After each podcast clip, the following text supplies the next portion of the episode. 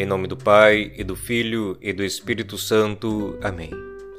É por isso que a sabedoria de Deus afirmou: Eu lhes enviarei profetas e apóstolos, e eles matarão e perseguirão alguns deles, a fim de que se peçam contas a esta geração do sangue de todos os profetas derramado desde a criação do mundo.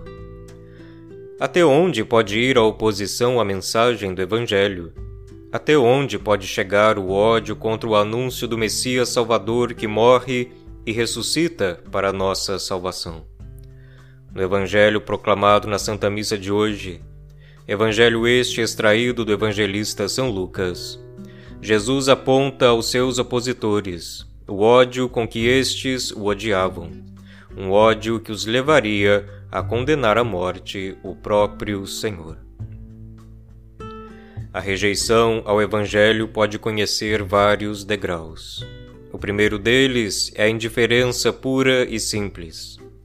A mensagem da salvação em Cristo não se dá nenhuma importância, e se é ouvida, como diz o ditado, entra por um ouvido e sai pelo outro. Um segundo degrau é o da rejeição e oposição.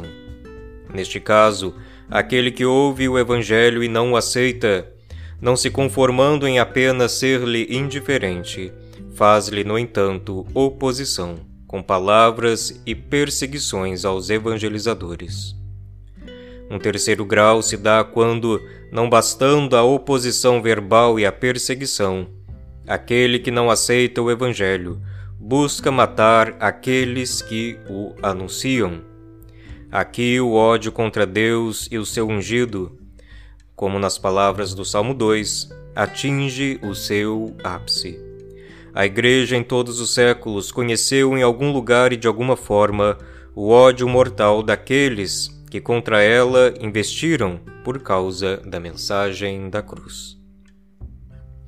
Em cada um de nós, porém, existe certo grau e certa forma de rejeição ao Evangelho.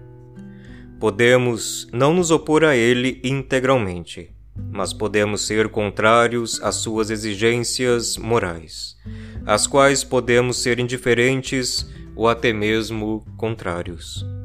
Se olharmos para a cruz com um olhar mais profundo, vamos perceber que ela nos questiona, nos desafia.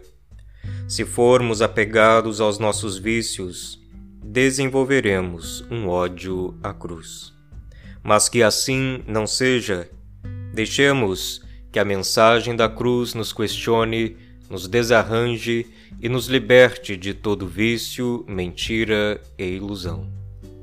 Oração: Dai-nos, Senhor, a graça de amar a vossa cruz e de jamais rejeitá-la ou ser-lhe indiferente.